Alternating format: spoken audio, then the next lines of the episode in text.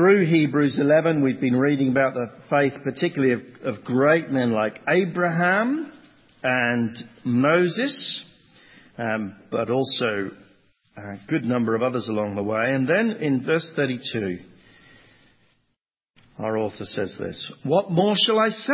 I don't have time to tell about Gideon, Barak, Samson, Jephthah, about David and Samuel and the prophets, who through faith conquered kingdoms, administered justice and gained what was promised, who shut the mouths of lions, quenched the fury of the flames, escaped the edge of the sword, whose weakness was turned to strength and who became powerful in battle and routed foreign armies. Women received back their dead, raised to life again. And there were others who were tortured, refusing to be released so that they might gain an even better resurrection. Some faced jeers and flogging, and even chains and imprisonment. They were put to death by stoning. They were sawn in two. They were killed by the sword. They went about in sheepskins and goatskins, destitute, persecuted, ill-treated. The world was not worthy of them. They wandered in deserts and mountains, living in caves and in holes in the ground. These were all commended for their faith. Yet none of them received what had been promised, since God had planned something better for us, so that only together with us would they be made perfect." Let's bow in prayer and ask God to help us understand that.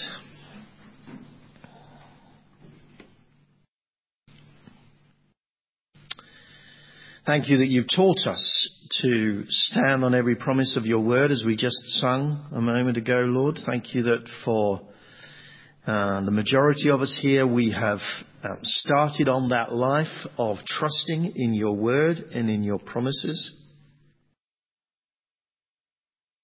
Thank you that uh, through that, already you've, you've formed this church. You've changed our lives. So we bow in praise before you, Lord, and with confidence as we ask that you will speak to us again as we study your word. That these will not just be um, dry truths, but your word will speak in a living and vibrant way.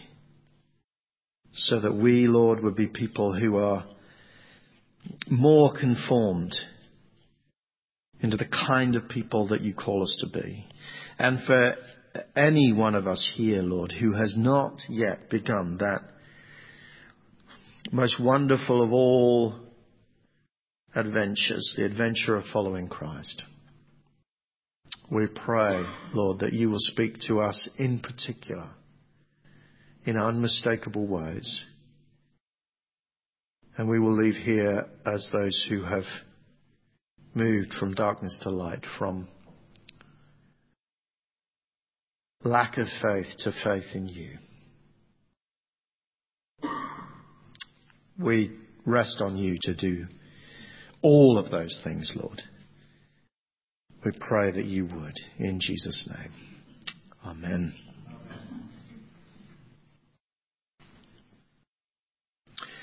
All the way back in the nineteen fifties, researchers began to um, uh, to, to look at um, why people work. And in that decade and the following one, they found a very large proportion of people um, reported themselves as going to work and, and so on, mainly to build a better life for their children. In the nineteen seventies and eighties, that began to change somewhat. The so-called uh, baby boomer generation, as they, they, they were called, were no longer motivated by intergenerational ambitions. They were working for their own future, for their own retirement, for their own comfort. But then, actually, in somewhere in the nineteen nineties and onwards, there was a further shift in people's attitudes as they were asked again. The post-boomer generation, what some people have called Generation X, didn't so work so much work even for their own long-term benefits. They work to enjoy their earnings now. Their personal ambitions became in- increasingly short-term. They were, they were working for the next holiday, the next car, or even for the weekend, frankly, as I think Radio one proclaims very strongly to us. An ambition to, to create a better world for, for their children actually had gone into the far distant future. And their self-development, self-realization, self-fulfillment, short-term goals had become overwhelmingly the dominant attitude. Unfortunately, there's no evidence that that newer way of thinking actually makes us happier. On the contrary, actually, the evidence is that people who think like that and live like that um, uh, build up over time a sense of long-term disappointment and cynicism about their life. The rising generation, for instance, is the first generation that uh, has ever been recorded since people started um, looking at these things, which is more pessimistic about its future than its parents.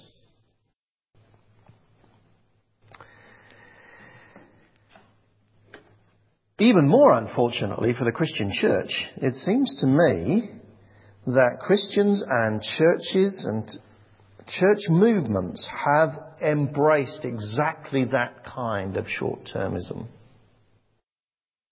Every church in its publicity is actually um, uh, finds itself drawn almost inexorably towards promising short-term benefits to prospective uh, uh, attenders.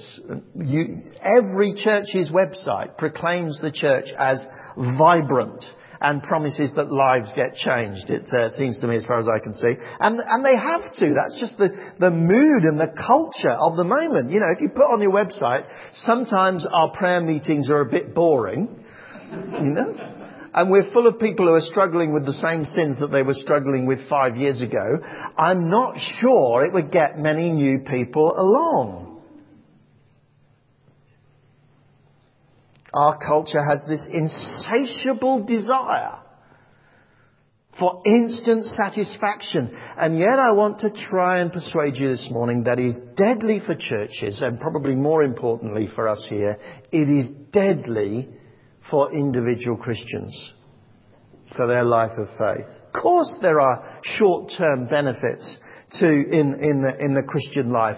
Actually, the evidence is there's oodles of them. Christians in the short term are happier people. Christians in the short term actually tend to have more savings. Christians in the short term um, are, are more better socially adjusted and, and a thousand and one other things.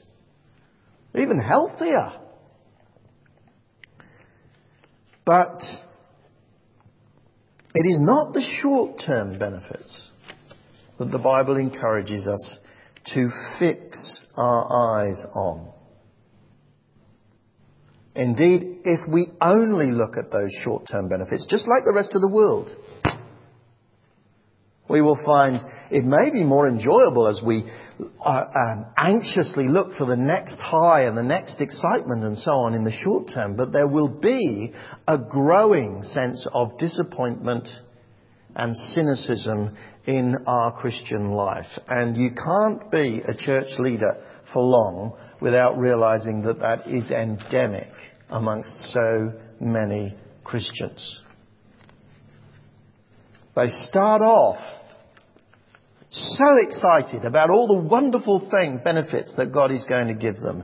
And then as one way or another, those sort of rather superficial hopes that they had get dashed again and again and again, they sink into disappointment and worse, faithlessness sometimes. So uh, Hebrews eleven is really, really important for a generation of of Xers, as they get called.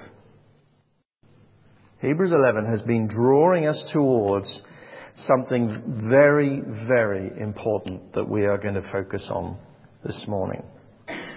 Remember, we've been looking through Hebrews eleven. Um, although we've taken several several weeks on it, we've missed an enormous amount of of material. But but let me just pick out some of the things that we have learned. We asked, first of all, at the beginning of Hebrews eleven, um, what is faith fundamentally? That was a massively important question for the first readers, because they were facing enormous persecution. Um, it wouldn't be long, in fact, before they were being uh, executed for their faith. And uh, Hebrews ten, the writer said that they sh- must be people who don't shrink back, but who have faith. So what is this faith? And we first of all saw at the beginning of Hebrews eleven, faith is simply the faculty that all people exercise about things that they cannot see. No one lives only by what they can see. The only difference between Christians and others is, is there is a difference between what they believe about the un, unseen realms of existence, not whether they believe there are unseen realms themselves, no matter what some of the apologists of atheism might tell you. And Christian faith believes in the Creator God who sent His Son Jesus Christ to die on the cross for our sins, who rose again so that we can be forgiven and we can have eternal hope of resurrection life ourselves in a new heaven and a new earth. And we said right at the beginning, that is a, actually when you examine it, that is a reasonable trust. You'll have to listen to the sermon if you want to know more. Then we, then we looked at Abraham. And uh, as the writer portrays Abraham, um, the uppermost um, uh, question is, who or what then shall we trust? If everybody has to trust something, who will we trust? And Abraham learned to trust God and His word. And, remember, his trust was vindicated. We who look back on Abraham's life can see, more than he ever could even, how his trust in God was vindicated. Who should we trust? Trust the God of the Bible who makes promises and keeps them. And then, then we looked at the life of Moses. And in Moses we saw that another aspect of Christian faith that we need to take very, very seriously is, is, is that it is about what we long for, not only whom we trust. And we saw that Moses longed for his eternal reward from God more than all the treasures of Egypt. And it was that that uh, drove him, spurred him on to be the leader of God's people. Okay, that's that's that's how Hebrews eleven has been um, um, building. But our last look at Hebrews eleven must focus on something which has actually always been there in the chapter, and we've touched on it a number of times, but uh, that we will, that comes absolutely centre stage at the end. It is it is the most important thing that Generation Xers um, and uh, and short-termers in general must take seriously. We're going to see what Christian faith achieves. What should we expect it to achieve? And the first answer, and uh, altogether rather exciting answer, is that biblical faith achieves great things.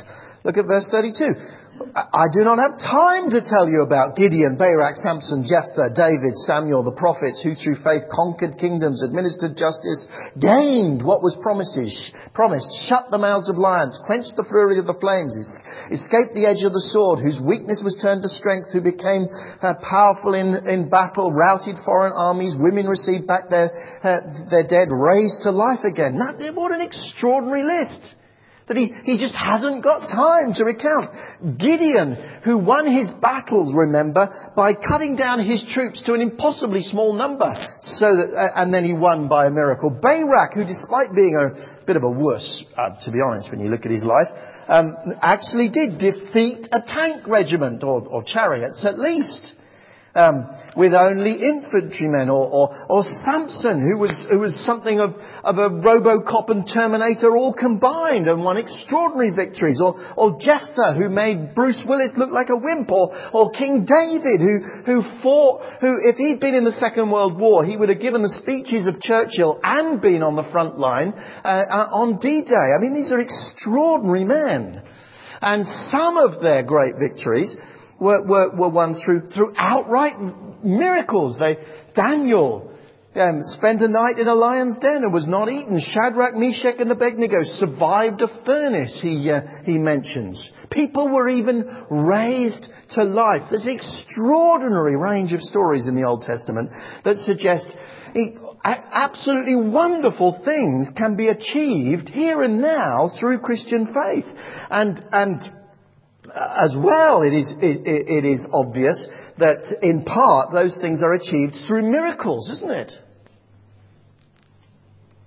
The miracle of not being eaten by lions, the miracle of surviving in a furnace, let alone other miracles that are, that are perhaps not so obvious, like just a few men defeating a whole army. Perhaps then we should, uh, we're being called to expect miracles that achieve the most extraordinary thing in our life here and now. That is the whole thrust of a, of a movement Uh, amongst churches uh, in this country and especially in the wider world, which get, tends to get called health and wealth. People point to stories and passages like this and they say, if we have enough miracles, uh, enough faith, then miracles like these can be ours. If you have enough faith to defeat your cancer, then you can defeat it. If you have enough faith to be wealthy, then you will have You will be wealthy. Do you have a do you, do you have a Datsun faith or a or a B M W faith? I remember uh, reading year, years and years ago, and it appeals, you see, to our to our uh, our short-term culture, doesn't it? Maybe the, the, the God of the, the Bible is about exactly what we rather hope it is, fulfilling our dreams. Well, I want you to hesitate for a moment before you embrace that. First of all, notice that these miracles overwhelmingly are, are salvation miracles. Miracles um, uh, that get mentioned in Hebrews eleven, by and large, are miracles about God saving his people. Uh, we're told earlier on by faith, Um, um, by faith the Red Sea parted for Moses, um, uh, for, for instance. Um, and uh, the fulfilment of all of those Old Testament salvation miracles, the New Testament makes very, very plain, is not particularly found in short-term little salvations, but is found in the strong and firm promise to every believer of eternal resurrection life beyond death. He who believes in me will live even though he dies, said Jesus. He was simply, Jesus was simply not promising that anyone by a simple act of, of so-called faith could avoid death. Not at all. But he was promising that embarking on a life of Christian faith and trust assures us of life beyond death. So we must get the emphasis um, right, both in this chapter and in the whole Bible. We must also be acutely aware that um, um, miracles, even in the Bible, are very rare. Now, I believe in a God who is sovereignly in control of his whole creation, and as the Bible says, he does as he wills. And so I believe in a God who can uh, do miracles as he wants and as the Bible records. But even the Bible records that such events are extremely rare. The only time in the Bible when, when miracles become commonplace is in the earthly ministry of Jesus.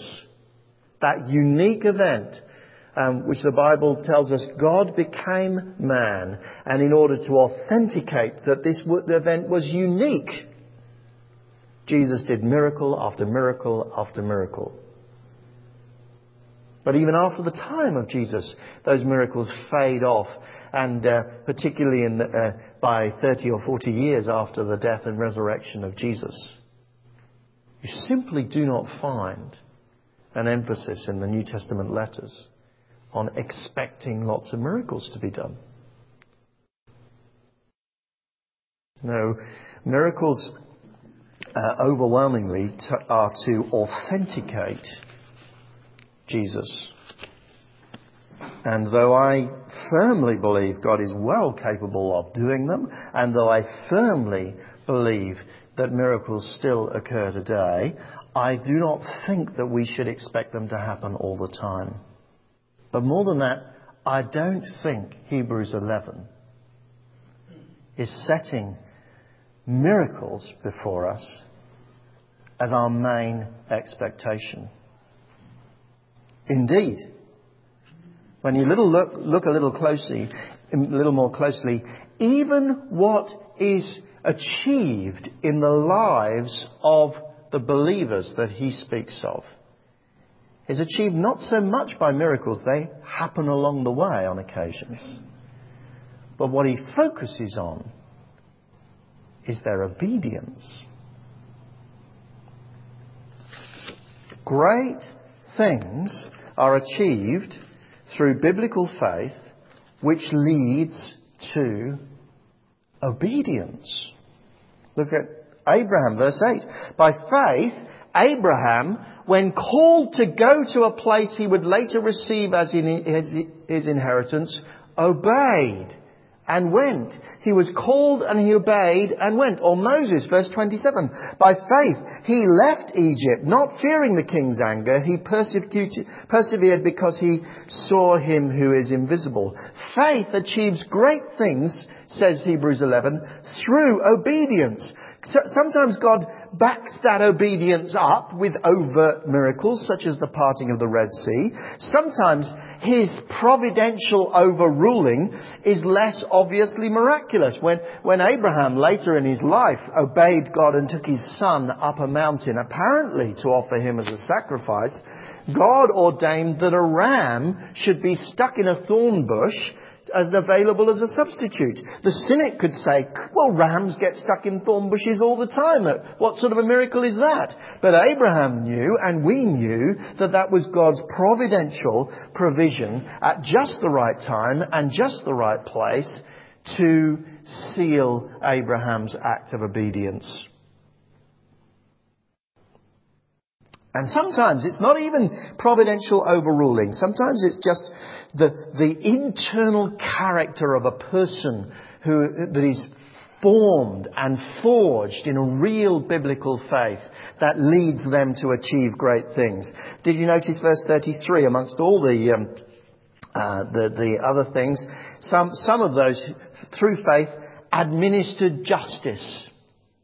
You know, it might be it might be questionable whether it's miraculous faith that, uh, or a miracle that causes them to conquer kingdoms or uh, uh, gain what was promised. But but, but it's not a, not a miracle that someone, or not the kind of miracle that we're talking about, that we've been talking about, that makes someone through faith administer justice.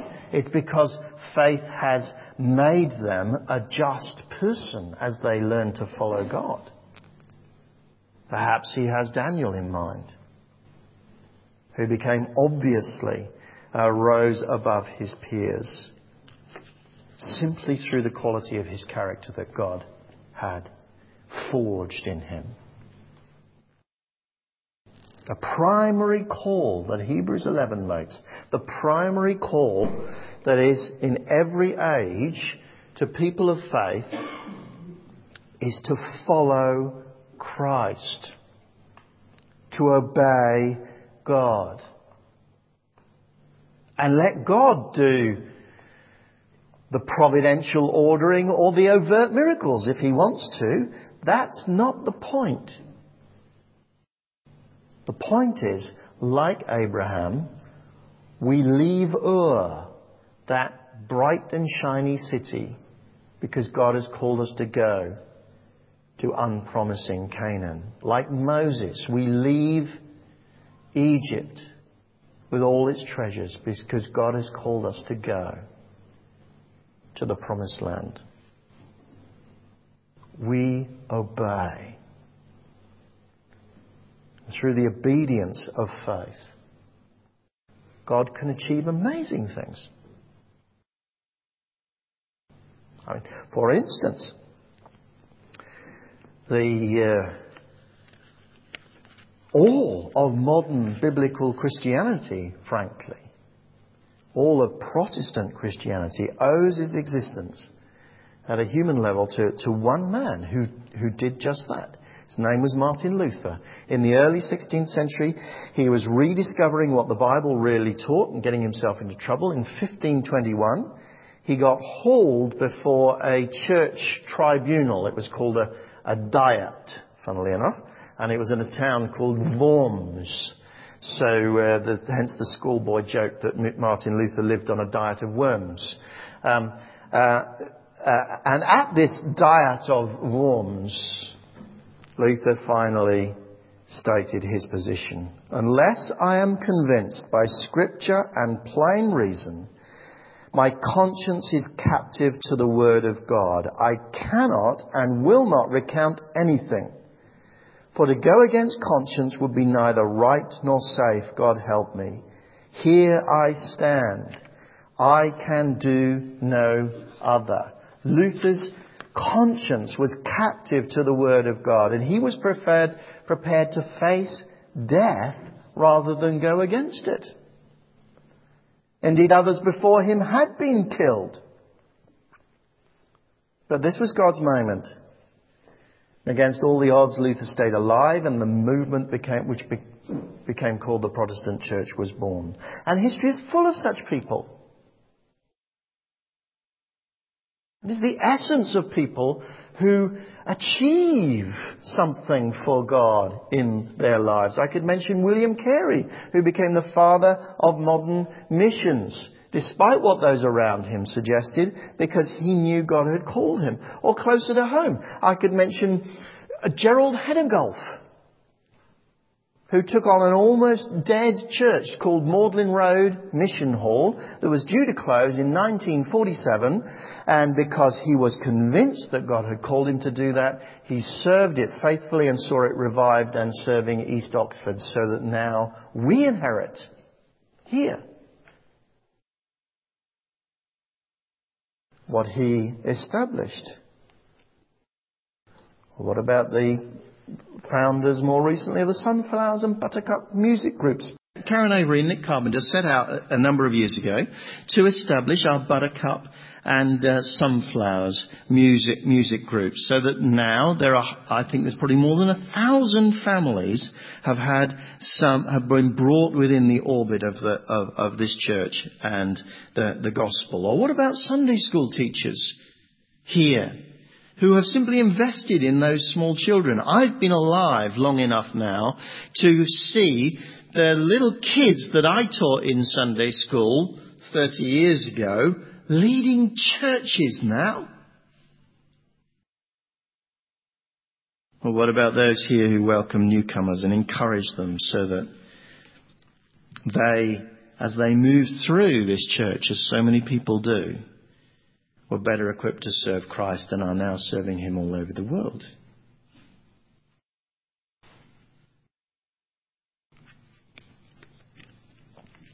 I think most of us have no idea at all how much the obedience of faith achieves. Acts of Christian obedience, you see, are like, uh, have a sort of domino effect. Kind words to a neighbour lead to that neighbour coming to church, which leads to that neighbour's conversion, which leads to a fruitful life, to, which leads to dozens of people being converted in part through their ministry over life, which leads to churches being planted up and down the country. The fruitfulness of obedient Christian lives I think is extraordinarily larger than most of us imagine for our own lives. By faith, it is achieved. But now here's the most important thing. Now here's the main thing that I think we need to learn this morning in, for our culture. Yes, biblical faith. Hebrews eleven makes it really clear. People who have faith in Christ can achieve great things. But biblical faith is about more than those more immediate rewards. Did you notice how verse thirty-five went on? Women received back their dead, raised to life. What a great short-term miracle. Wonderful. And there were others who were tortured, refusing to be released so that they might gain an even better resurrection. Here's the thing, see? The obedience of faith is not dependent on those short-term achievements. True biblical faith is always, always mainly focused on eternal reward. Here's where those health and wealth teachers go astray. It's not that God never does any miracles, that he never heals anyone, that he never makes anyone rich. It's just not the main point of what it means to be a Christian. Here is where our modern church cultures, which exclusively talk about, about, about the good life that we can live now, leave us actually really, really weak as believers. Here is where the rubber hits the road for people who have drunk deeply of our culture. Will you be obedient if you personally get no reward in this life? More than that, do you have a joy in God, a hunger for true reward that will make you actually choose that? Not reluctantly accept it, but actually choose that. To be obedient to God over instant gratification. Not because you must, but because you prefer it. Did you notice that? They were tortured and they refused to be released that they might gain a better resurrection.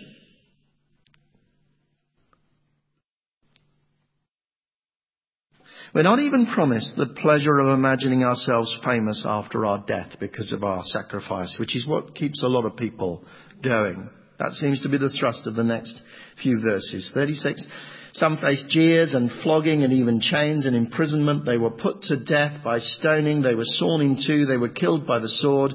They went about in sheepskins and goatskins, destitute, persecuted and ill-treated. The, the, the writer is drawing on some traditions here, perhaps, such as the tradition that the Old Testament prophet Isaiah was was sawn in two by a wicked king of Israel. But overwhelmingly, frankly, these people are completely unknown that he is describing, and that's the point. I mean, if you if you go to cemeteries on the on the Western Front of the First World War in Belgium, um, as we did a few years ago as as a family, you will find in every cemetery at least one headstone, and often many, which just says, "A soldier of the Great War, known unto God." Their bodies lie anonymously in that soil. And nobody, but nobody, knows who they were except God.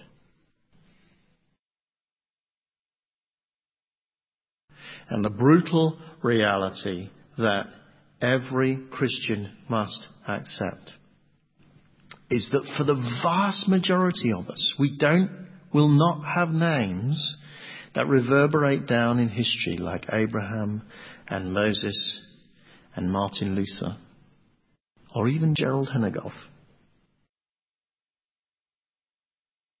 We will be forgotten,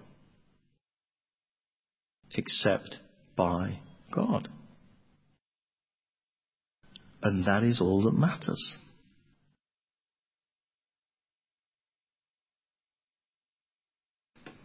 God's church is made up of innumerable people like that,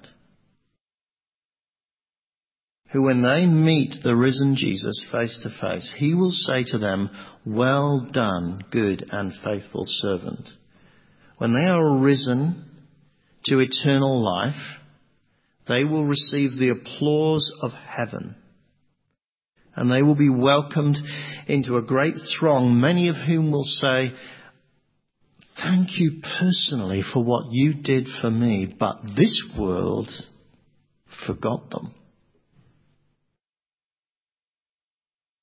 But God never did. And heaven never will. Are you prepared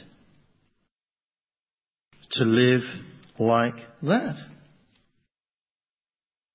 The world, verse thirty-eight, was not worthy of them. They wandered in deserts and mountains, living in caves and in holes in the ground. But it was not a life of loss. It was not a life of misery. It was a life actually chosen by those people because they had a deeper hunger, a deeper joy.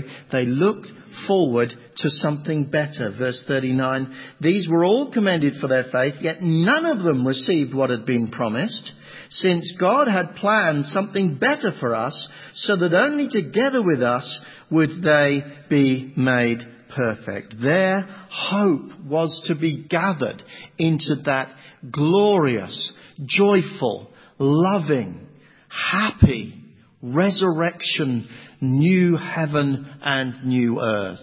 Their hope was to be re-embodied, to live forever, ever in the presence of God, to experience and give out a love that never ceased, indeed that grew as believer after believer loved one another, and then they in turn returned that love, and all together give that love and that praise to the God who is love.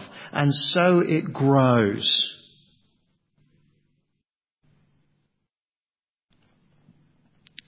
And they persevered, looking for that inheritance. And they will not be disappointed.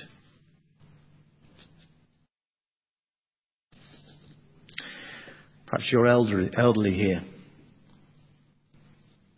And you are acutely aware that your outward body is wasting away. But you see, you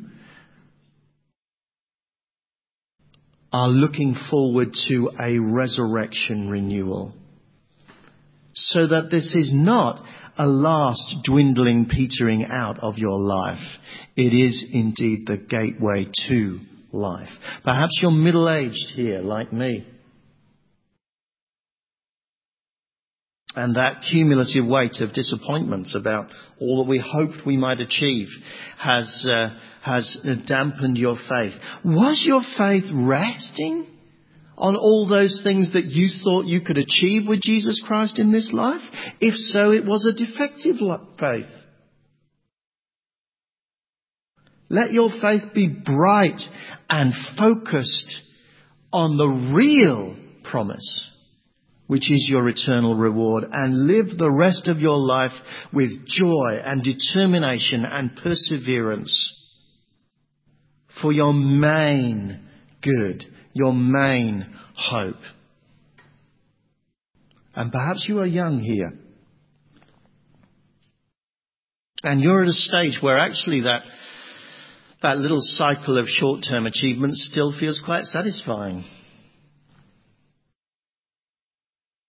It'll pall. You will meet disappointment after disappointment in your life. And you will find that, that that kind of life anyway doesn't build a contentment and satisfaction in you, which is deeper in middle age and old age than it was when you were young.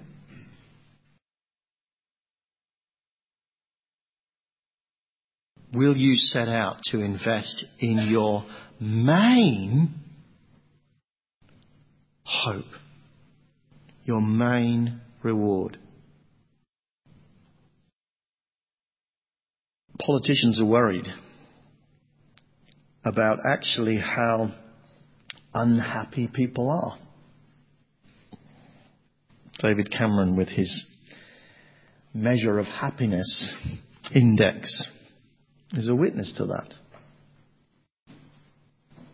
And Christian leaders are worried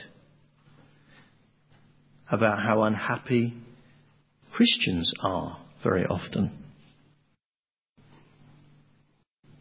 And here perhaps is part of the reason. Let your joy be the joy that the Bible and Hebrews eleven calls you to. That is prepared as those people in verse thirty-five were prepared to do. They even refuse to avoid suffering to gain a better resurrection.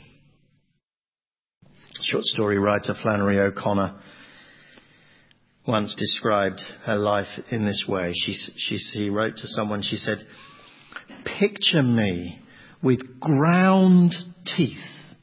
I presume that means teeth set in determination. "Picture me with ground teeth, stalking joy, fully armed too, as it's a dangerous quest." Dangerous it is. Potentially lacking all physical reward here and now. You may achieve great things or you may not. There is no promise. But it is a life of absolutely unbreakable joy.